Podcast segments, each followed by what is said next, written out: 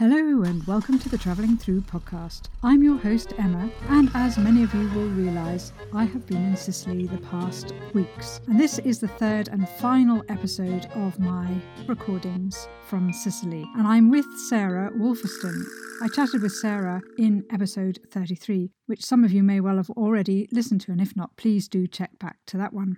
But this time I actually in her and her husband's olive groves. It was such a fantastic experience helping them harvest, and I decided just to record as we were picking olives. Sarah is so inspiring. I am sure that at least some of you will be heading to Sicily next year to see olives being harvested and enjoy that amazing taste of having fresh olive oil, literally a day or two days after they've been milled. Sarah and her husband are both archaeologists by training, but Sicily is in their heart, and Paolo, Sarah's husband, is, as you can probably tell from his name, is from a Sicilian family and grew up in Sicily.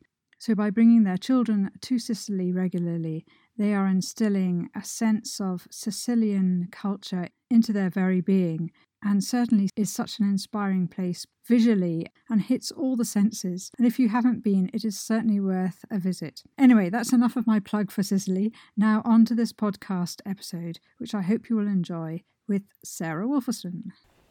Hello, this is the Travelling Through podcast, and today I have finally made it out to see Sarah Wolferston in the province of Enna. Um, at her olive grove. And it's very, very exciting because we spent two days so far um, picking olives. And uh, hello, Sarah. Hello, hello, hello. and as we speak, Sarah's just picking olives off what, some of the smaller trees, aren't you? How old are these? These trees? trees are nine years old, nine or ten years old, around that. Almost the same age yeah. as your daughter. Yes, because we planted them the spring after she was born and um, there were one-year-old whips. So okay. that's that was. What uh, do you mean by a one-year-old whip? So uh, when you plant fruit trees, you plant what's called a whip. It's a maiden tree. It's it's a root stock with a graft. That's the same with apple trees and okay. pear trees. Yes. So these the olive trees come um, grafted onto wild olive rootstock. Oh my Because um, yeah, so they say at the heart of every olive is a wild olive. Really, Oli- wild olives. I, I, can show you one. We've got that one down there. Mm-hmm. Um, they obviously what, the original tree that yes. people domesticated when they um, started farming more regularly, and they're really shrubby, really spiky, and have tiny olives that are incredibly bitter. Right. So I guess when they domesticated the olive tree, they just picked a bigger and bigger fruit. Yes. And eventually they weaned out the spikiness from them because uh-huh. obviously it's hard to pick olives, as yes. you now know. Yes. You've got to reach into the branches, you've got to comb, and spikes will shred you. I'll show you what they're like. They're okay. pretty fierce. But Are yeah, at the really? heart of everyone, because obviously the rootstock, the wild olive, is very good at, at coping with the adverse conditions where olives grow in the med. Yes. So yeah. they're, they're, they're the hardiest rootstock. Yes, yes. Um, but we graft different cultivars or cultivated varieties onto the rootstock for different types of olives. Okay, so this is, uh, for the podcast listeners, um, it is now mid to late October and um, would you consider this slightly late for your harvest? Or because uh, you've got some lovely green olives here well every year it changes. we, we our mill in the village doesn't open until the last week of October because most people only start there's none on that tree look, only start picking in this region which is quite high yes. um, in November.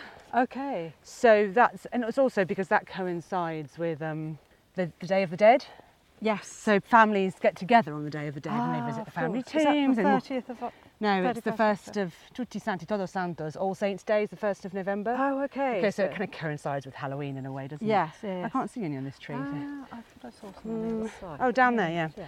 So that's when they would start, partly because all the other agriculture is kind of finished by then. Okay. People come back to visit their relatives and they go and pick olives. Right. But because now, um, partly because we are more aware of, of what makes a really tasty high polyphenol olive oil, which is a greener olive. Yeah. Not a green olive, but a greener olive. And partly because I think climate change, unfortunately, the, the long dry summers, which are starting earlier and ending later, I think seasons are getting, the fruit season is getting a bit earlier for olives in general in this area. Right, right. So they're starting to open uh, at the mill a bit quicker. So people are, are aware that the greener olives are better and climate change. Sure. And also because people aren't coming home for saints' days anymore. No. they don't. People don't want to work in the fields like they used to, um, and there's a shortage of labour, so. Uh, People sort of tend to come and do it on, over more weekends. Right. Does that make sense? Yeah, yeah. So um, And luckily for you, this coincides with the, the the British British half half term. Can you hear the holiday. olives rolling about in there? Yeah. I'm sure your listeners can hear. So, Yeah, um, so that's where we come predominantly for the last two weeks of October. and I'm so happy that finally I made it out for a harvest, which I wasn't able to do last year. But you didn't have such a good harvest last year. But We uh, d- would you say it's going to be slightly better this Slightly year? better this year, still not not as good as one would hope. So instead of getting 100 to, to 200 kilos off a 30 year old tree, which are the ones we're up there, Yes. we were getting 25, weren't we? Yeah. Or 15, half Oh, a crate. This yeah. is a 25 kilo crate. Yeah, yeah. So we weren't filling them, were No. we? So a fifth down on what our normal big year is. So Sure. it's a better year than last year, which was Right. um, last year was meant to be a big year and wasn't. So we pruned a bit lighter because if you prune a tree, then you prune out a lot of the potential fruiting growth. Okay. So we were a bit. Everyone's been a bit kind of trying to guess what's going on. Yes. Um, And- and not wanting to go too hard on the pruning, just in case you prune out, you know, because we haven't had a good harvest since 2000 and a really good one since 2018, I think. Really? So yeah, Okay. So it, it's really interesting because you've got your uh, grove or your plot, shall we Yeah. say, is actually on quite a steep slope. it is. And all your younger trees are at the top end of the slope, and that your Yeah. your nonnas are there, like the grandma trees, Yeah. are all at the bottom. And they actually, you could see the difference in how much they were producing compared to your young trees. But that's obviously, of course, that's going to happen. I just see a rogue olive well there. done. Let's go round. Oh, there's Yeah. some more up there. Look. Um, Um, yeah, so the old trees that they give a lot, but they're harder to manage Yeah. because they're harder. They're harder to prune. They're harder to harvest. They take up more space, so you can't. Um, it's they're more irregular to cut the grass in between. You see what Yeah. I mean? Because they weren't planted necessarily on the same layout, yes. or if they were, trees have been lost, so you can't see the layout anymore. Yeah. Whereas yeah. on these trees, obviously, you can very much see our layout as a traditional layout. We, we, this is actually not seven by meters by seven meters; it's seven meters by six meters. But seven by seven is a traditional layout for Sicilian trees because they allow them to get quite big. Yes, yeah. And so for for um around your trees, like it's all grass and it's also Yeah. wild rocket, which is flowering, which is the same as I saw when we were with Gabriella in um, Castelvetrano, which is a different kind of olive Yeah. to your olive. So what? Where are your olives from? Are they traditional? They're from all this area? Sicilian olives, um, but the, because this is not a very, um, it's not a well-known olive producing uh, region. There's a few varieties around here, but basically people haven't gone to the trouble of identifying them genetically, which you have to go to a lab and work out which cultivar they are. But the, the sort of ones that we have around here are called Giarraffa.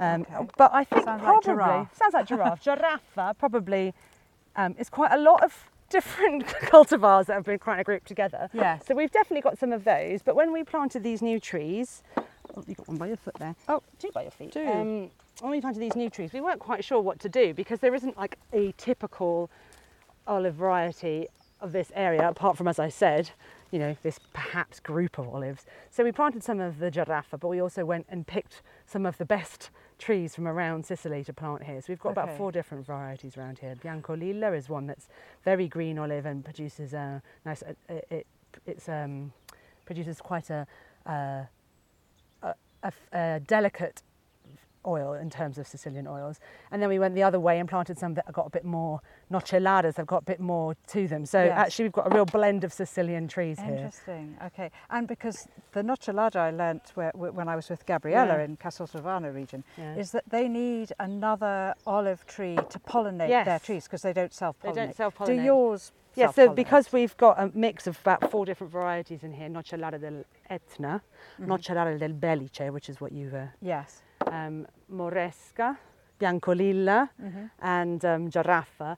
They, there's enough. There are some that are self-pollinating, but the majority don't pollinate themselves, so they need the others. So we planted them in a grid to make sure that um, when the wind blows, they will pollinate because olive trees are wind pollinated. Yeah. insects do have an effect on them, but it's But very fine pollen and Ah, it just blows around.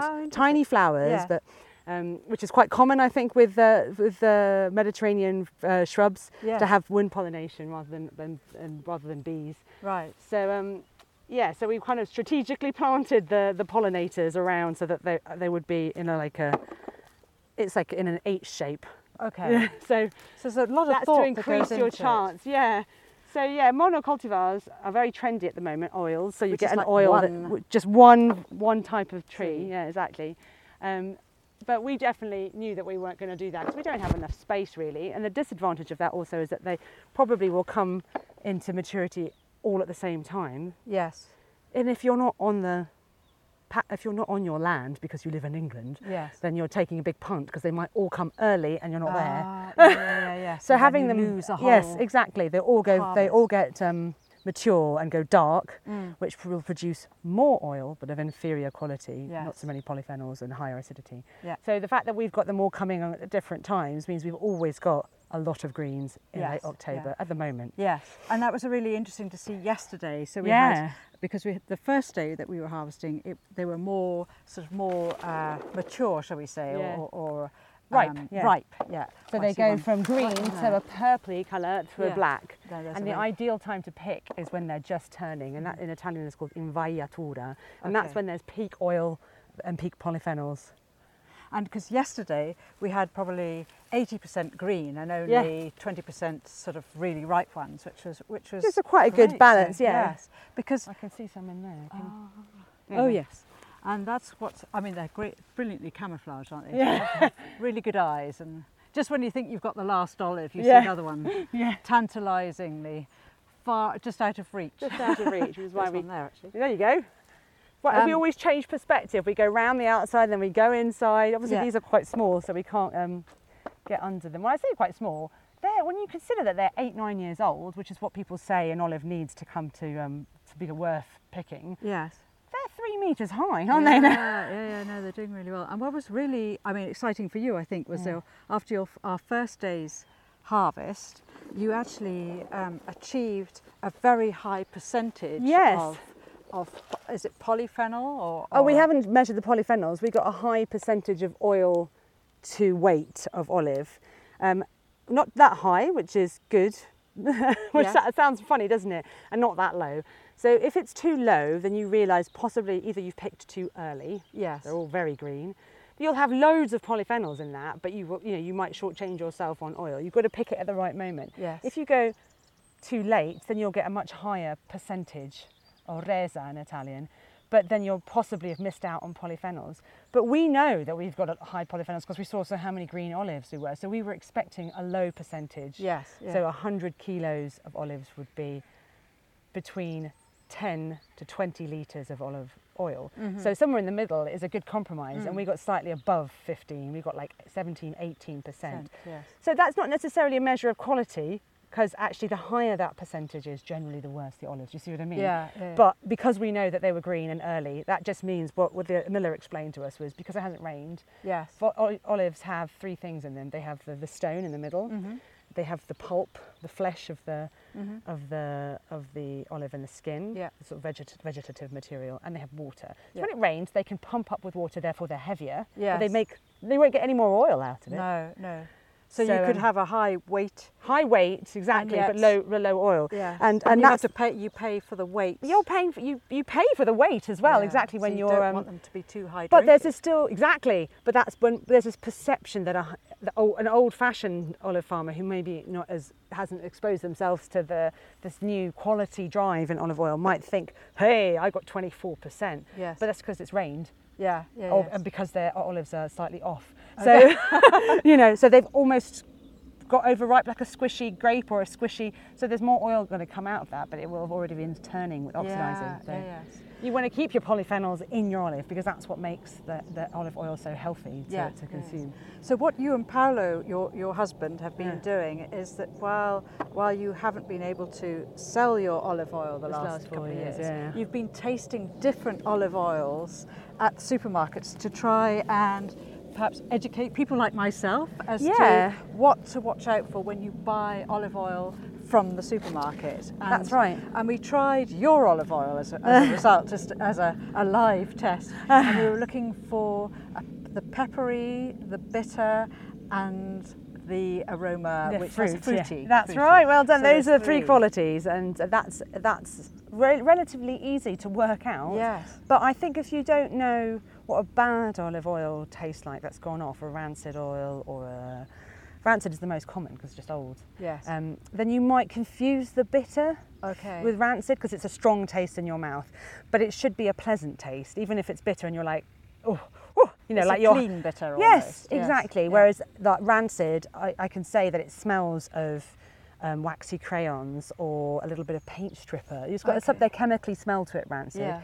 And it tastes in your mouth bit but bitter, but not in a healthy way, in a, Yeah. cloy, A a cloy cloying way. way. It's like so sticks you to your should, tongue yes, kind of you Yes. should be able to smell rancid, and if you can't taste it, Yes. if, it, if it's got any element of rancidity in it, even our oil, if, it, if we've got too many blacks or something's gone wrong, we've left it a day too long, then that won't, even if it's got the right acidity and all three qualities, any defect, muddy, the the mosca, the olive oil fly, which lays its larvae in the, you know, we've been pulling out those olives we with the been. holes. Yes. If any, if, if a taster, when we get our oil tasted, and everybody has to do that, organoleptic testing, it's called.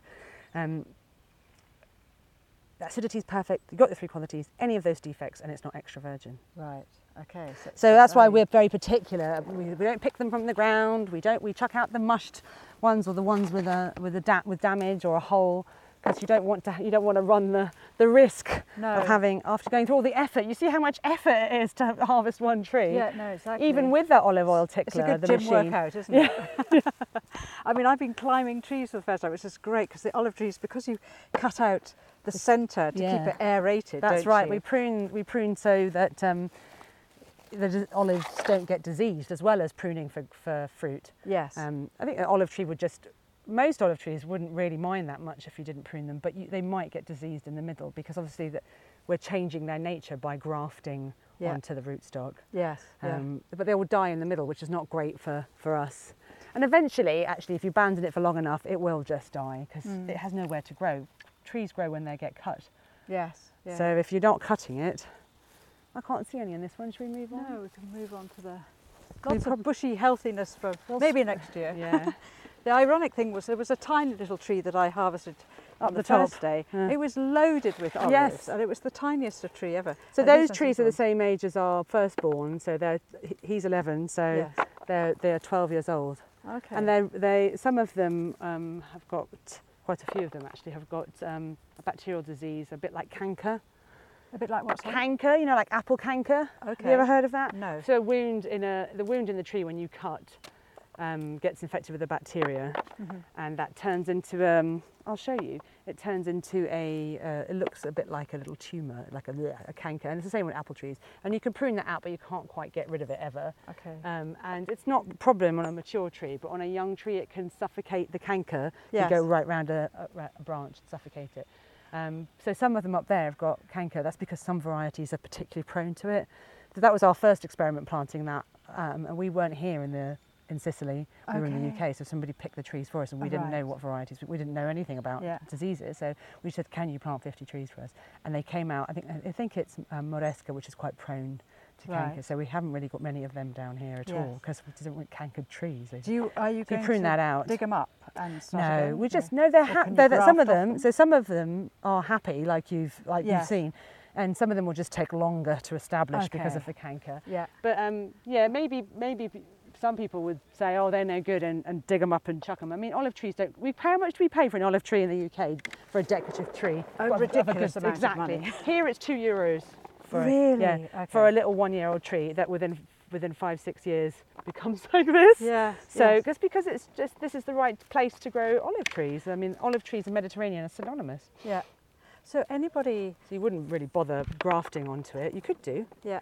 grafting a, a non-moresca tree, a non-moresca cultivar onto it. These are diddy ones, aren't they? Yeah. Tiny, like tiny little, um, smaller than a grape, aren't they? Yeah. Like raisin size. Yeah. Um, so are you quite unusual for this for this area of Villarosa, which is where Well, your where yes and Paolo's no. family's from? yes to and no. Start this up, enterprise. We were very inspired by um, a young woman um, called Vincenza Ferrara, who, with her father and her sisters and her mum, um, plant, bought an olive grove and planted olive trees Yes. and got funding from the EU to put in a mill, um, solar paneling, uh, bought a small tractor. They basically went for it Yes. um, and uh, have been exporting their oil to Sweden. I think it's Sweden. Anyway, Dora is the farm, D O R A. If you put Okay. Dora olive oil Sicily, it'll come up. And we moved here and we're astounded. Somebody said to us, "Oh, you've got to look up Vincenza because she's doing what you want to do." And she totally looked after us, helped us get some funding to do um, Yes. a, mentor, a mentoring scheme, um, Erasmus for young entrepreneurs.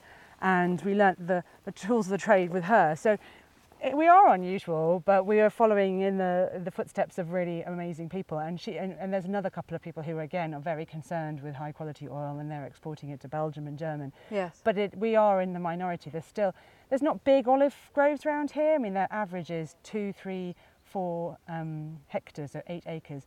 Which, when you consider some of the ones in Spain are 2,000, 3,000, Yeah, it's you know, on it's like the size level, of isn't it? Devon. Yeah, Yeah. exactly. So um, they are they are um, they are pushing quality in Spain, even though Italy's been the traditional kind of extra virgin kingdom. yes. Um, it, other countries are totally catching up, and the, the size of the groves here are a disadvantage to that competing. because you, so- don't- you can only buy small plots, can't you? Buy small plots, yes, and, there, and there's no incentive to plant trees at the moment. There was for a while in the 80s an incentive to plant olive trees, so a lot of trees around here were planted in the 80s, including those 90s, 80s and 90s, including the ones at the top. I can see Oh, you spotted some. One go hanging get off the it. end of that branch there. But so yes, we are unusual. So when sometimes when we try to get buy olives to increase our um, production, um, one of the ways that you can get hold of olives here is by harvesting somebody else's olives and giving them half of the oil. Okay. But they won't cooperate with us because Ah. they say no, it's too early. oh really? oh my goodness. So so it's it's you're finding you need to So find yeah, like-minded it a, people who yes, are exactly. who are doing the and same. luckily, we do work with um, um, a very lovely farmer who spent all his life in Villarosa called Mimmo, and he has helped introducing us to people that he knows that are happy to um, pick a bit earlier. So we've Yes. done that this year for the first time. Okay. And that was the result of the first olive oil that we tried on, on that was a mix one, of so the one you picked Yes. and the Oh, ones that go. Paolo and Mimmo had picked. Oh, Yeah. there's some. Yeah. But for somebody thinking, oh, I'd love to come out here, buy a patch of land Mm. in, in Sicily and start growing olives, what would you say to them? I would say give me a call and go for it. Yeah. yes. Um, it, it's, uh, they do take a lot of work, but we do manage it from, from the UK. Yeah. We come out once in the winter um, and prune for a, for a week, and that's not quite enough. So maybe two weeks of pruning for Yeah. 150 trees would be good. And you can go on a course, a really cheap course, but Italian was going is obviously going to help you here. Um, yep, found some. Yeah, on the other side here. If you can't speak Italian, then then you'll That- need somebody who will speak it for you. Yeah. I mean, Um, that is really, particularly in the, I mean, we're, we're in the central spine, so explain to podcast Yeah. listeners that we're literally in the, on the spine, the central spine of Sicily. Inland Sicily. Inland Sicily. Yeah. And, and many people don't speak anything but Sicilian. or uh, Yeah, and most people speak Italian. Yeah. yeah. Um, so as a result, it's really important to, if you want to have a, to be part of a community and engage, you've really got to learn the language. You or- learn as much of the language as you can, but I think also don't see that as a total barrier because No. you can find somebody who will help you. You just need to build that relationship Yeah, up. yeah. You know, and you would, you would here as well. You would, you would find somebody who would be interested enough. You know, you, you probably need to find a way of working with them, re- you know, compensate them for their time if they're translating for you. Yes. But it wouldn't take you long to learn the ropes yeah.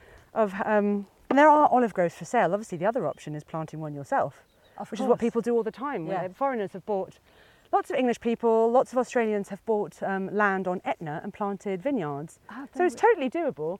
Oh, you've got reaching got that one. Well now, yeah. done. Oh, So yes. I would definitely encourage people to think of it also as a, bit, a larger scale enterprise because yes. olives olives just love being love Sicily. They Yeah. make amazing. The cultivars here make an amazing high quality oil. Yes. Um, that's a medium oil. So remember, I said delicate. Yes. Biancolilla is quite delicate. Most of our cultivars in Sicily are, make a, a medium oil, which means you can eat it fresh. Right. You don't have to wait for it to calm down a bit. yeah. So on a like scale we of did, literally the first after you. You had it the first ate day. It the was. We've had it on our food and we've been Yeah. fine, haven't we? Yeah. Tasting it is quite full impact.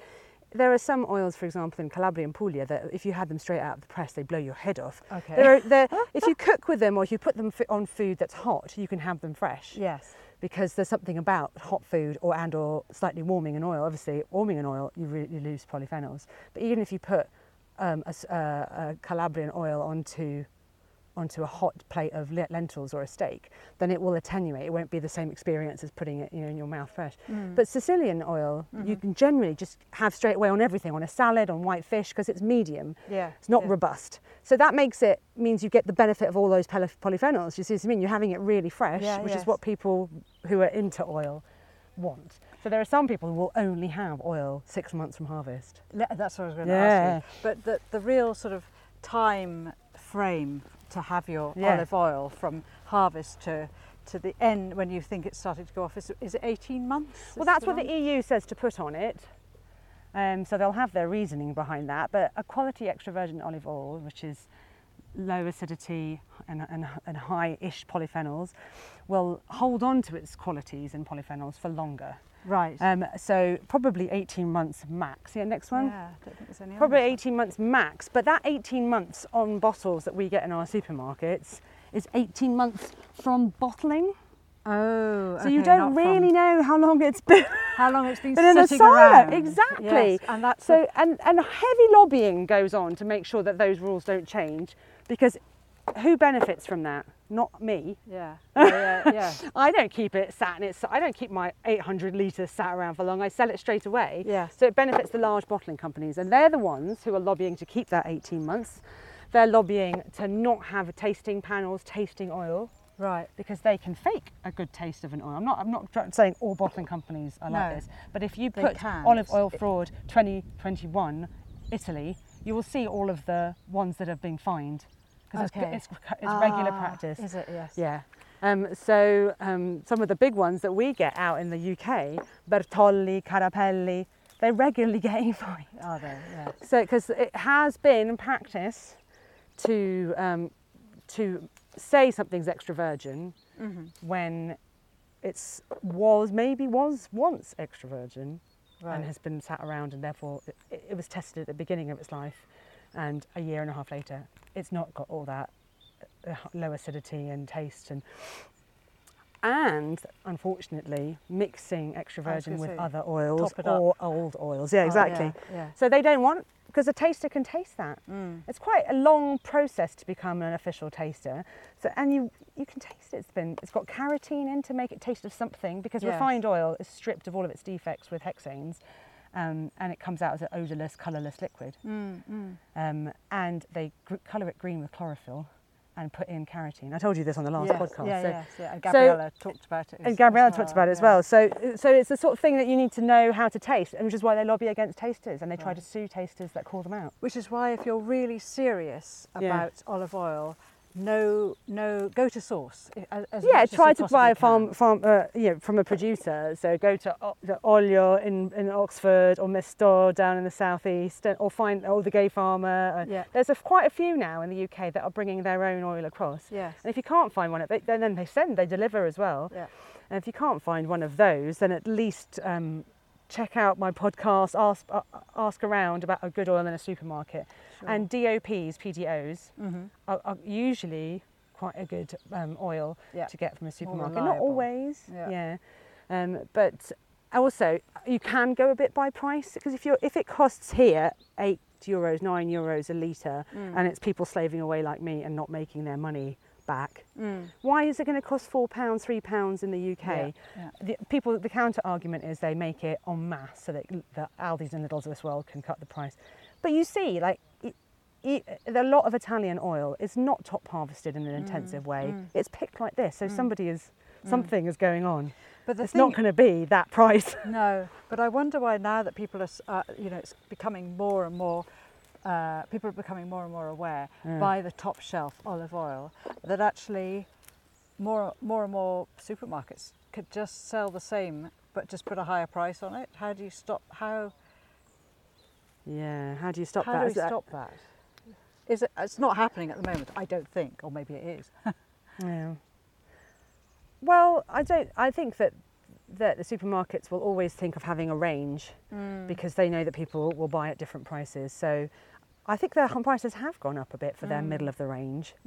You don't see, you know. When, I remember when we first started buying olive oil, you would get the Waitrose one for four or five pounds. Yes. And now it's a bit more, it's five or six or seven. So I think that partly because the prices have gone up and partly because people are paying a bit more. So that just pushes the middle range up. Yeah, so they see- know they can. Yeah, they know they can, but I don't think you can stop them, Emma. I mean, No. but if it, it ends up going into um, producers' pockets, then probably the price should go up. yes. You know, but I, is it? Yeah. M&S is quite good at that, isn't it? About making fa- fair. I don't know. They've got a fair. They've got fair policies, don't they, with terms of paying the farmer? I think that some some supermarkets are getting better at that, but Yeah. I don't know enough about how they source their oil. Yeah. So here we are picking picking olives. We picked a load yesterday, Yeah. and uh, they they went to the mill yesterday, but they weren't milled No. yesterday, We didn't have enough. and it was Sunday. Yes. And this is the thing: is that when you're a small producer, there's a whole look at that droop of olives hanging there, Let's get those then. There tantalisingly low. Oh yeah, look at these. Um, yeah, how also the, it's about the mill also. Yeah. Trusting the mill. That's right. And you've got a couple of mills in your area, and, and you've, the one you go to, you go to because it it it uh, mills with the least amount of heat involved. That's right. That you, ha- when we say cold press, what we're referring to is an old-fashioned practice um, of, of heating a press. Now we don't even have a press here. We have a mill that that um, that that uses a pneumatic hammer to crush the olives. So we Yes. really should say cold crush. Um, because they don't add any hot water or heat to the machinery, they're not allowed to. It has to be under 27. yes. Um, and you, some people, some millers will say, "Oh yeah, it's cold," and then you can look at the, they've got a meter on the temperature of their machine because they have to, they have to monitor their machine so it doesn't overheat, and it's not 27. So you have to, you have to be, you know, You've got to know. they want, a, they want a happy customer. They want the customer to think that there's a cold press, but they've got more oil. Yes. Um, and that's again, it's just bad practice. And, and you know, just look at the temperature on your Yeah. mill that you go to. yes. And if you come to Italy on holiday, you could, I think you could always find oil that's less than two years old at a mill. So just buy yourselves a tin, buy yourselves a tin at a mill. But especially come in October, November, December, because the mill would be open and working and making oil, and then Yeah. you can really see how it's done. Yes. Uh, did it? Was it what you expected when you saw it? I mean, it was. I mean, it's exhilarating as well, particularly as we picked the picked Pick the, olives, earlier. But um, yeah, it, it was. It just. I mean, to be honest, I thought you were still using the, st- the, The because it was stone and- stone. It was the cold press, you know, yeah. authentic method that you were still using stone. So that surprised me. That, Mm. but in some ways, it didn't. Oh look, I've just seen you missed two. I missed two in there. they jump out, don't They they? do, you change yes. because it's so sunny today. You you get the sun in your eyes and you can't see them, and then you take a step. Yeah, there's a lot of misconception about what olive um, what olive. It's a lot of lore and magic behind olive oil, mate, isn't it? We think of the med and we think of the. Uh, the technology hasn't changed since the Romans, essentially, and it worked, and it still works. But there is there is lots of proof now that that system does not produce an, a good extra virgin olive oil, because what we have to be very careful with, like any juice, is not letting your fresh olive paste and oil mix with the paste from before, and that's what happens both in that stone Yeah. crush and in the press system. So what they do is they crush it in that stone, Yeah. um, and it can be mechanised, but air gets into that process, so Ah. it's not very controlled. Yeah. And the paste stays on the uh, uh, On the, the the gunk of yeah exactly the pate from the olive stays on the stone, Yeah. and that stone doesn't get cleaned thoroughly every day. Yeah. It goes for three months, so that's rancid paste on your on, On your, your paste. fresh.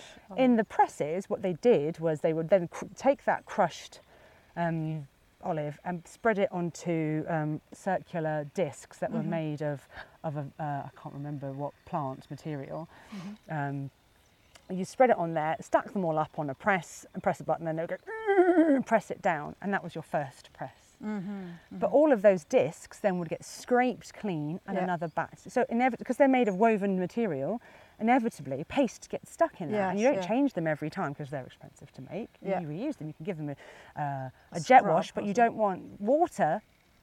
water, mixing water mixing your- it because then you get a defect because it can go vinegary. So it's poorer quality oil comes out of that. that. You have to be incredibly hygienic and you know obsessive about cleanliness. Mm. And even then, there's too much air in the system. Mm-hmm, So the second press would then be pressing it even more Right. to get a, a, you know you're pressing your pressings Yeah, basically, yes. which is a bit like refining your um, the the leftovers from our process. Mm-hmm. It's heating it essentially. So no, in the, since the 90s, uh, they've invented mills that have got incredibly, increasingly sophisticated and technological. Ours is not very technological, but some of them are computerized, so you can adjust every single tiny factor. Um, but you won't, you won't be getting. If you see a press, it, if you see press written on your bottle, it's just harking to an old system. It probably wasn't a press. Yeah, yeah, yeah. Shall we move around? So Yeah, I let's can move also around. Yeah, let's do that. Oh, there's so loads I'll here. tell you what, one of these things is so therapeutic, and it also becomes slightly addictive. Well, actually, not Yeah. slightly, very addictive. Very addictive. You don't know when to. You could actually. The day passes so fast picking olives. Well, because it's you get in that. Le- the people people have done this when they've studied well-being and mental health. You get into a space in your head, which requires concentration, but also allows you to go into a zone of your brain which is meditative, Yeah. basically. Um, and that they've proved that they've looked at people doing repetitive tasks like knitting, creative tasks. I'm Yeah. not saying like screwing the same bit of a on a production line. Mm. That's that, that's soulless. But but on, on creative tasks like knitting, and you, your brain gets, sort of sits in itself. Yes. and I think olive picking is really like that. You get you kind of you can your mind can wander whilst you're doing it, but you still have to concentrate. it's a sense of awareness Yeah. of what's around you as well, Yeah, isn't it? yeah, and you have to, you know, you, you've got to move around. You've got to change perspective. You've got to be aware of your safety. You've got to move your feet. You've got to use your body, and that's it's a sort of really, it's a lovely feeling to see the the crate filling up Yes. and knowing that each one of these olives is going to um, add to your quantity of oil. And what's so nice is like your children are now 11 and 8. That's right. And we've got you're here with another family who have children of 9 and 7, I think. Yeah, And how much they're enjoying just sitting under an olive tree, drawing, and then they'll get up and they'll pick a few olives and get really excited. And then, but they're they're engaged in a way that kids generally are not these days, unless Yeah. they've got an iPad or a you know, absolutely. a, a, computer thing stuck in front of them. And Back that's- in England, we, we struggle. We haven't got like we're not we haven't got the perfect formula at all. We struggle to get them out of the house for a walk, and we make them obviously, and we say come out in the garden, and they wander out into the garden and play for a bit, and then drift back in. Yeah. You know? Whereas here, you know, Oops. they can see mummy and daddy are concentrating. They can see the other grown-ups concentrating, Yeah. which helps. Believe me, Yeah. they've got other kids to play with. Uh, And just sort of, as you say, just sit. Even if they're occasionally allowed on their phones here, they're still outdoors. you Yeah, know, they can. They're still jumping up and helping occasionally. So And I'll take that. You know, I'll take that. And particularly this year, I mean, maybe it was the same for you last year, but the sun is shining. It's like Oh, it's- 26 degrees. It's really hot. It's unusually hot um, for this time of year. But yeah, it's at least they're getting that last blast of sunshine because I hear it's pretty chilly in the UK Is right it? now. Yeah. Okay, A friend of mine wrote to me saying, "Lucky you, here it's already November, mid-November." Oh my goodness. So okay. we'll have a shock when we get back. Lucky Just us. stay, sit, stay, Emma, until, Yeah, until I will. spring. We've got the van. We can stay for as long as we like. uh, and um, do you think your your children, as a result, go back to school energized and and and diff- in, a, in a different space? Do you think it does They do. They, change? The, uh, by the end of the holiday, do they have have they relaxed in a way that they wouldn't if they had stayed oh, in the UK? I hope so. Wouldn't that be nice? yes. yeah, I think they definitely are. It, it does everyone good to change to change environment. I think, and Mhm. here they come to a very loving. Everybody adores children in Italy, Yeah. so they've got. They, they haven't got many cousins, sadly, but they do have lots of doting rellies, um, and they thoroughly milk them for presents and attention.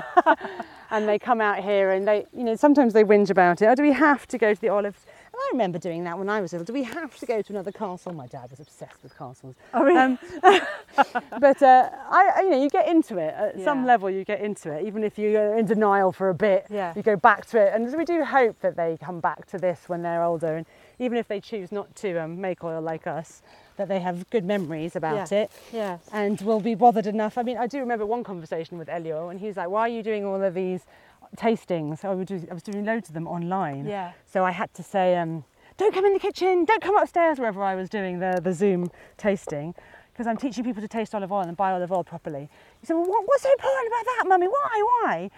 Um, and I said, well, lots of the olive oil that you buy in the supermarket is, is rancid. It's not good for you. You've been cheated. You've spent money on, on old rope. And people don't understand how olives grow and how oil is made and how it should taste. So I'm teaching them. Yeah. And he said, well, mummy, can't we just sell them our oil? Which I said, sweet, we don't have enough. and he was mortified. Oh, really? Yeah. That you didn't because he's seeing it coming out, thinking there's plenty to go around, but actually there isn't. But, but gonna- he felt he felt for people that they were cheated yeah, and yeah. they couldn't make they couldn't they had no recourse. Oh gosh. Yeah, so yeah. I hope that that has given them an awareness that this is just one of the millions of foods that we are cheated regularly with. Yeah. You know, like, and as people say to me, "Oh, I wish I hadn't known so much about olive oil because now I can't. I don't know how I can't buy it." So yes, you can. Yeah. A tin, not uh, not a, a see-through plastic or glass bottle. Yes. Yeah. Uh, a harvest date, if you can find one yes. A small brand or a farmer if you can find one. Um, and, you know, taste it. And if you can tell that it smells a bit wax crayony, take it back. Say Yeah. this is off. um, and if we could give people, you know, a little bit of knowledge, I think olive oil is a staple for, for a lot of people around the world. And if it isn't, you know, it probably should be. Yes. Um, yeah. And so if we can, it, it, you know, you can avoid, you can avoid unsustainably um, fished fish. You can avoid Findus pancakes if you want to, you know. But if you need an olive oil because that's what you cook in and that's what you dress your salads in, you, there's not, there isn't like a, a very obvious alternative No. to make in my mind. So there are other oils, obviously, Yeah. that, but uh, but this is time and time again. This comes out as the most healthy cooking fat. yeah. um, Whoops, missed the crate. And I'm not saying therefore do not have butter, therefore never buy sunflower oil. I'm not saying that because No. we know that there are really good butters and really healthy sunflower oils. Particularly in France. Yeah. And, and uh, but not so Absolutely. Um, in the UK. but yeah, if you can get a good extra virgin, then that's going to do you a world of good. I mean, look look it up on reputable science websites, and there's so many experiments going on about uh, olive oil and health. Yeah. Um, so don't cheat yourself. You know, No. when you get it, use your bottle. Yeah. because yeah, yeah. once it's open, the air, and uh, we're reaching up now. Can you hear us? Yeah. Ah, I got it. Got them. Air, light, heat, they will all um, aid oxidation, which is your oil losing its qualities. Yeah. Yeah. I can see one above your head there. Can you see that dark? Oh yeah, there. Oh. Got it. Yay! I think we've done this This tree. is like a stretch class, but using olives as the. Perfect. That's fantastic. So, um, Sarah, you've done a lot with with Paolo online with uh, on the IGTV, so people can look that up yeah. on your site, which is Alivu Alivu Sicily. Sicily. No underscore anything, just Alivu think so, Sicily, Alivu and we'll Sicily. put that in in the show notes. You could also put Malmesbury olive oil into Google. okay. Because we live in Malmesbury, this is where, where we often, when we do have oil, we just sell it to people we've already established relationships with and Okay. who've had our oil and want it again. I mean, in the UK, particularly, I mean, I, there's a lot of my listeners are in America Yeah. too, so it's a different ball game, isn't it? Oh, They're so yes. far away from Europe, but there are olive oils over there. I'm assuming yes, there are, are. as good. Yeah, and I Um, would definitely say there is a, if we ca- go for Californian olive oils that are part of Californian um, group Mm. of olive oils. I I can't remember what it's called off the top of my head, but I can look it up. Yeah. And they are very concerned with quality and you can go and buy it from the mill Yeah. Um, and, and and there's a bit of a kind of myth that the Mediterranean ones are the best. I think the best is fresh and local. So Yeah. if you've got some, you know, in your same in your same country or you're on that side of the states, Ooh. then go and visit, go and buy.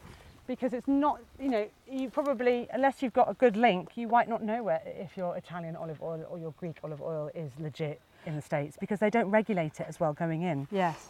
And this is the thing also, it comes back to it's not necessary I have to have, it's rather like avocados, you know, Yeah. everybody's gone wild about avocados. Yeah. Um, but buy it in season and buy it as close to where Yes. you live. Don't buy it from Peru when you're in the UK. Yeah. The furthest. Buy them from Spain when they're in in season there. Do, do what you can. I know Yeah. no one's perfect, and I don't want to kind of lecture anybody about about how they buy their olive oil. But at least if you're armed with knowledge, you can do it knowing what you're doing. You Yes. know, which is I think half the trick, isn't it? Yeah, yeah, yeah. You've seen some. Three, right. We're in working there, our way up the rows. We're about halfway through our new grove. Yeah. We're getting there. There's not It's that doing many really well. There's, but look, there's about three or oh four yeah, just there, but I, those. as I'm attached to you, I will cables. I'll let I'll you go those. in. in I go. Is that the ones you saw? Yeah. So what? How, what have been? Oh, here's Well- rogna. You see, here's the canker. Ah, yes. It looks like a yeah. Apple canker, essentially. It's really similar. Um, and It looks like a, a wart, basically. Yes. And that, um, when it's on a little branch like that, can suffocate it. But when it's on the principal trunk, is fine. You don't have to do anything. Yeah. You can cut them off and then paint on a sort of copper-based yeah. um, medicine that, that stops the canker. But you'll always get it. right. You know, good hygiene when you're pruning and you won't spread it. Um, prune it out. Oh, you can see it down here as well. So that will just Ah, get yes. Oh, look, out. and as you do that, we can There's see loads of olives. olives hiding, hiding from us. Sneaky little things. What, what, um, I mean, you had one year here where you, you were saying that you were harvesting and the, it was in, almost in a, Paolo was in a thunderstorm and it's Oh, that was horrible. and so Oh, it's not shit. always the romantic, you know, No. 26 degrees. yeah, again, if you had more time at your disposition, then you could mitigate that by just not harvesting with the bad weather. Yes. But because we're always in a bit of a rush, I mean, uh, uh, also because we're jealous and want to do it ourselves, but realistically, we should have just paid for somebody else to do it then. But Yeah. again, that puts the price up quite a lot. That's why people are abandoning groves because it's too expensive to pay for the workers. yeah, Um, and in some parts of the world, not in Sicily, they hire big gangs of workers. Quite often, they have very poor rights, the workers yes, um, and they just go for it. They tread over all of the olives as they're harvesting, uh, and because they've just got a, you know, and, and in Greece, uh, for example, it's it's if it's eight, eight, eight seven, six euros um, a litre. yeah. It's three or four in some areas of Greece, and it's that's way too cheap. I mean, there's no way you could do that Yeah, yeah, without lots of people being taken advantage of. Yes. Have we got them all? I think, I think we've we got that one. Yeah. Let's go to the That next quite one. a lot on it actually. Yeah, so in the UK, find a producer, buy bottles wisely.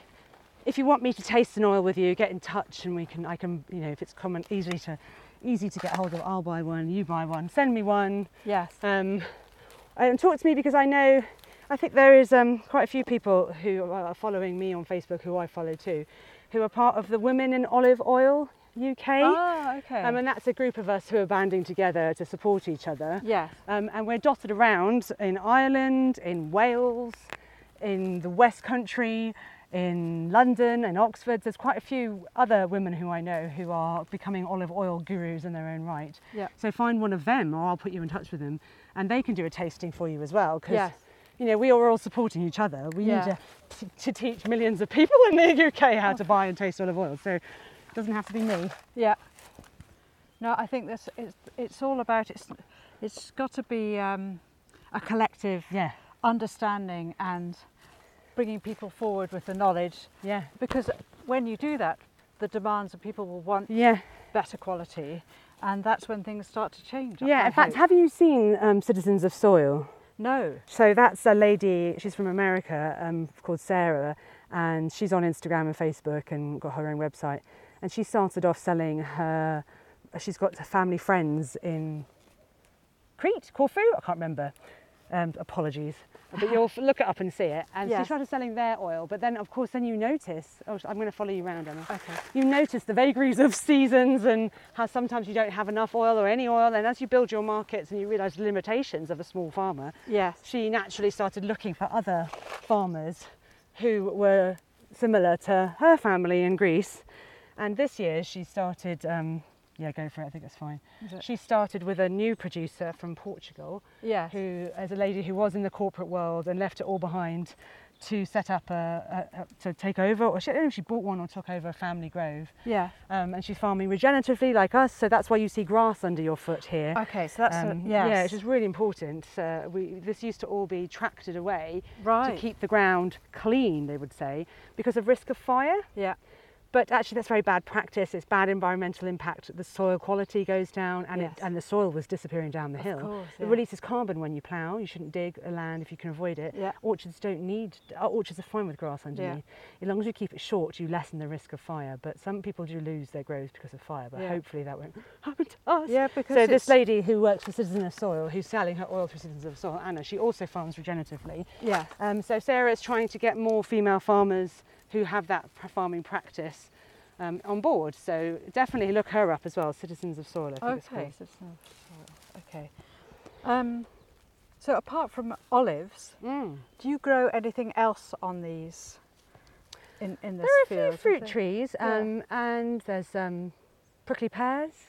prickly pears. But yes. mainly, what's the amazing thing about this bit of land? When we lived here, we would come every couple of days. There's loads of wild greens, Yes. wild rocket, wild um, uh, broccolis, hmm uh, cardi, cardoons, wild cardoons, not the cultivated cardoons. Okay. Um, asparagus, fennel, wild fennel, not the fennel that we get in our allotments, but Yeah. the wild fennel. Um, uh, lots of herbs, wild thyme. So we there's things that na- Mother Nature provides that we Yes, have never seen. naturally, It's just yeah. here, yeah. And you know, you'll see that walking around Sicily. You'll see people growing, not growing, people going along the countryside verges Just and into foraging. fields and foraging. Yeah, yeah. Uh, as I was when I was with Gabriella, she was she was pointing out all the things that you can just naturally yeah. uh, pick. Which way are we Um, going? This I way. think this way. Look at that this little tree. Looks, Yeah. That's loaded. That tree. Yeah, and that's one of the benefits of of non-industrial, non-chemical farming Yeah. is that you get loads of other things growing because Yes. you've not killed them with your sprays. Of course. And that's that's just everyday practice here. If you look at books written in the 18th and 19th and tw- early 20th century about Italy, you know, they, that somebody comes in and says, "Mother, I'm hungry," and she says, "Son, we're poor, we have nothing." And he will reply, "Didn't you even go out to find some veg? Because you didn't have to grow it; it was there." It was there. yeah, yeah. That's hysterical. Hungry sons, eh? Yeah. oh. Oh, look, this is droop. It's one of the smaller trees, and yet it's really Yeah. happily covered. There'll be, there'll be different cultivars that have done well in this weather, which is why, again, it's nice to have different varieties, not just pick one. Because Yeah. it's like that whole mono monocrop thing. It's like the, what was it, the, the rice famine. Do you remember learning about that in geography? No, I didn't learn about the rice famine. Uh, they, there was some miracle rice thing that they made all the all the small scale farmers plant in, in Asia, and, and it was all the whole kind of GM debate. Um, it, it, it failed, and they'd all had the same. They all had the same um, rice variety, so they were all starved. Oh, no way. You have to sort of you, you have to spread your risk, don't you? By Yeah. not As by my not- father used to say to us as children, don't put all your eggs in one basket. Exactly, And that goes exactly. for everything, really, doesn't it? exactly. Yeah. Variety is the key. Variety is the spice of life. It is, definitely. And you know, Italy is rich in olive varieties, partly because it's only been a country since the 1860s. So Mm-hmm. everybody had their own regional varieties. And Yeah. it was only where it was sort of industrially farmed in the south of uh, Puglia and Calabria that was producing, they were producing oil for all of the cities of northern Europe and America for Yeah. street lamps and for industry. Then that was a more industrialized process, and you find one variety predominates, Carolea, for example, which is that bitter one I was telling you about. Yes. Um, but in Sicily, people grew them for their own needs. Yeah. So there's like there's as many varieties as there are fields almost, you yeah, know. yeah, yeah, yeah. So there's at least 700 that we've identified in Italy alone, and there's three or four of hundred of those are in Sicily. Yeah, it? Whoops. and 70% of Italy's olive oil comes from the south. Does it? Yeah. Gosh. I suppose because the weather's so. Whoops. No, it's just farming patterns because it could it can grow. Like obviously, it's not going to grow where it's very snowy. Yeah. has some, some snowy high bits of, of the of the mountain ridge that runs up and down Italy, but uh, it grows right into southern France, doesn't it? Yeah. So of course. um, it's more to do with you know what you plant, and because it's traditionally just been planted on the margins where nothing else will grow. Yeah. Um, because there's quite a lot of marginal land, mountainous marginal land in the south. You can um, you can see how it works. That one's funny, is it? One I dropped. It's all right. Where are we? Oh, I've left some here. Wait a So minute. I suppose one of the questions which I didn't ask Gabriella, but I can ask. Whoops, another one dropped. Um, I can ask. Some are just very ripe, aren't they? Is that one over Yeah. That's all right. Yeah. Um, I think I'll get rid of that is one. then. the uh, one of the things that puts quite a lot of people off, and, and one of the one of the que- one of the uh, questions I was asked: Why are you going to Sicily by friends? and why are you thinking of you know spending time there? Was is the mafia big Ah. mafia question, which everybody avoids asking. But I, if you're if you're happy to talk about it, um, you know, It's wh- one of those does it affect stereotypes about? Sicily. It hasn't affected us at all. Mm. No. Um, it doesn't mean it doesn't exist, and there are lots of people still fighting it. Yeah. Um, but I don't think this is a big. This is not well known as a mafia area. Yes. It's too poor to. Yeah. Mafias now like controls crime, drugs, um, arms, that kind of stuff. There's not. They're not going to bother olive farmers who are scratching a. Sorry, I'm going to get that one. Come with me. Oh yeah. Scratching a living out of the soil. Yes. Um, and you know we, we are doing it. Much as I hate to admit it, this is a hobby really because we have other jobs and it's a very small farm and it's a small scale enterprise for us. So we're not going to attract anybody's attention. There are people around here who are fond of of buying land under price and under cost, but they've not offered to buy ours. So, so yeah. I think it has affected people in our town. Some poor practice, and, um, but not affected us. So But and, and and as a someone like myself who's not has no Sicilian links, you would not, not, you would not be aware of it. You wouldn't Yeah. even notice it. So buying and stuff, I shouldn't need to worry. No, wor- worry about the bureaucracy, yes. not about any mafia problems. Yeah. No. Yeah, yeah. Okay, well that's good to know, and uh, for those uh, also to reassure others who are thinking to come here and, Yeah. and purchase land. I mean, some people say actually it's very difficult to buy land in Sicily because um, it is all small patches of land, isn't it? Yeah. Well, there are some big ones as well, but Mhm. you're right. Generally, um, the ones that come up for sale are the Yeah. small ones. Yes. Um, it's a very feudal, a feudal um, agricultural landscape here. So some of the estates are enormous, enormous, enormous, enormous, Yeah. and that goes back to the Bourbons and you know. Oh yeah, seen them. But uh, there are lots of small bits of land near towns which were people's livelihoods. It was their fields where they grew their grew their olives, their vines, grazed their sheep, Mm. had some crops, you know. And those are the ones that come up for sale as people Yeah. leave and go, go to the cities and go to northern Europe. So what's your what is your and Paolo's ultimate goal with this? Is this is this to be out here eventually full time if you can? Well, no, I think I think we would like to have a foot in each in Camp. each country, yeah, because actually there there is a lot of olive oil in Sicily, and it is really quite cheap to buy. Yeah. So there's no point adding our oil to that pool. yeah. We take it to the UK so that people can get hold of good extra virgin olive oil, and you know our ultimate goal is just to help people uh, be aware of what extra virgin olive oil because we you know the best in the world we can't supply No. more than 100 200 people with olive oil No. so it's also to just educate people about food, food and, and heritage Yeah. and nature and sustainability through what we're doing. Yeah. So yeah. um, yeah, we've both got other jobs which we also we like, so we don't particularly want to give them up either for the moment. But Mhm. maybe when we, if we're still alive and healthy when we're retired, we'll make more of a go of of, of olive oil yeah. farming and olive yeah. oil tourism and Sure. uh, you know. And in terms of um, like being an ambassador for oh here's one in fact I, and we might have missed some in There that we corner. Just have a quick scan over there. No, got No, those. got Let's go this way. Oh whoops! I've just got the cable. Let me come on your other side here. Okay.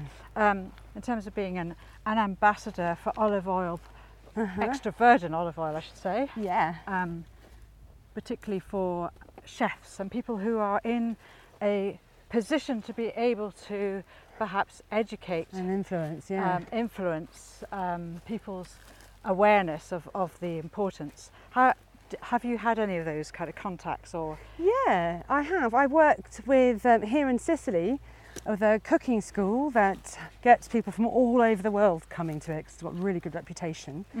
Um, and they do an olive oil week. So if you did want to combine Sicily with a bit of food tourism and, and cooking, Anna Tasca Lanza. I tried. I sent you her link recently. I said Okay, they're oh. in Villalba near Oh Palermo. yes, yes, yes. And every year I get I take part in their Cook the Farm um, intensive Sicilian culinary course, which is I think six weeks, eight weeks long. yes. There's a couple there, grab Yes. them. Um, and they, they have a grain week, they have a foraging week, they have a cheese week, and I'm in the olive oil week. But they also do something around this time of year, I think, taking people to a mill at Anna Tasca Lanza. So they're great. Yes. Um, and there's a couple of other people who are doing olive oil tasting and tourism in Sicily. In the UK, I have worked with um, Farm Ed Mm-hmm. and done some oil t- oil talks with them, and that went really well. That's sold out. Yeah. Um, but I've always, I've, I've gone to a local hotel as well in Malmesbury and done an olive oil tasting and talk. I've done some WI talks. Right. So yeah, I'm, I'm around. I'm more than happy to, yeah, go out and, and talk to people about yeah, it. yeah, and- definitely. and, um, And equally, the other ladies and women in olive oil who are dotted about. I know some of them are producers like me, Yes. but some of them are specialist tasters. I think there's a lady called the Olive Oil Taster on Instagram, um, and she's um, in, based in Wales but travels as well. yes. and she's a qualified taster. So there are a few of us about in the UK. Yeah. And yeah, I do look at Women in Olive Oil UK. Oh, did I miss Hanging one? low. Hanging low. Hanging low. So it's not just me. No, that's good, but that's really health. It's really good to know that there are quite a few places that people can learn about and, and get yeah, there, engaged there with. might not be advertised courses, but you can probably find people and set one up. Yeah. yeah, Um, yeah. and then there's courses in Italy that are geared at foreigners as well. yes. Um, some of them are quite expensive, unfortunately. Are they? yeah, and you have a bit of a tourist experience, as it were, which is not necessarily what everybody wants. No. Um, but uh, yeah, if you, I do know a few people who offer training courses that are longer and more intensive than I would offer, and I can put people in touch if they want to do one. Mm-hmm. Cool. Well, is there anything else, Sarah, that you'd like to tack, chat about? It's just been such a privilege to Oh. come out here and help harvest this year because I, I, you know, we missed it last year, but it seems that we've got This the is a- good this is a weather. better year been to a do lovely it. year to do it. Yeah. Um, and um, Oh, there's one right. Oh, there's a few above your head. yeah, actually, I'll put this down. I just suddenly got very excited because I saw. I, uh, Yeah, it's so much so hard to really stop, isn't to what you were it? Just when you were getting it, I As I was it. about to find this. Uh, okay, I'm grabbing it. Okay. And I'll pull them off. One, two. It's definitely spent a lot of time looking up, don't you? Yeah. There we go. I dropped one on the ground. Here we go. Actually, Oh, that's a bit of a dead one. I said that. Okay. Well, Sarah, if there's anything else that you'd like to mention or like to tell the podcast listeners um, about what you're up to, um, or want to engage with them about, here's your space. You have Da, the floor. da. Um, yeah, just c- consume with, with a conscience. Don't beat yourself up, but do your best. And every, everything we do has an impact um, when we buy things. So Yes. We can't change the world with our consumer choices, but we can at least sort of feel a bit better Yeah. about it ourselves. And that's already a lot, isn't it? Yeah. most So yes, when you're buying from a small scale producer, you're also protecting not only a, a traditional way of, of harvesting, which is slow and beautiful, like you've experienced, you're protecting the biodiversity and you're protecting the soil. So yeah, if you can, um, our consumption in the UK at the moment is one litre per head a year, Oh my goodness. and in in Italy it's 14 or 15, and they're not they're, and they are not dying of cancer at the rates we are. They're not getting heart disease at the rate we are. Of course, it's not olive oil is not a silver bullet, but No. it's the whole way that they eat, Yes. which olive oil is a part of. Yes. Um, so we've got room to eat more. So I would say yes, buy from a small producer. Eat as much as you can. Put it on your soups, on your legumes. Yes. Um, dip your bread into it. That sort of thing. Eat as much olive oil as you can. Yeah. Good olive oil, and um, you'll feel the feel the benefits. Okay. Thanks so much, Sarah. and we better get on picking because we've got how many more to go? Oh, we've got another 40 in this field alone. Okay, so to all you podcast listeners, I hope you have enjoyed our chat here today uh, with my chat here today with Sarah. Um, certainly, I've been inspired because I'm actually here on the land. The sun is shining. It's Sicily, uh, blue skies, not a cloud. Amazing view of this valley up view. to Etna. And then we saw actually we, and we saw Etna. Well, we saw the smoke of Etna behind uh, Calascibetta, yeah. Yes, yeah, yesterday. Uh, we will be heading that way shortly. Yeah, you've got to go and I. find their mills and taste their oil because it's really yes, good. just taste the difference, as Yeah. it were. um, so anyway, hope you're having a lovely day. If you've enjoyed this podcast, please do share it with your friends. Please do leave a review and a rating because, as I say every week, uh, this helps my guests reach a wider audience, and that's what this podcast is all about. Please do subscribe. If you want to know a little bit more about what I'm up to, follow me on probably on Instagram's better at the moment as my website travellingthrough.co.uk. I haven't put much up there at the moment. Mm. I'm also on at On the Road with Roswin, which follows Steve, my partner, and I's journey across Sicily in our van called Roswin, believe it or not. Enjoy the rest of your week wherever you are in the world. Take care and thanks for listening.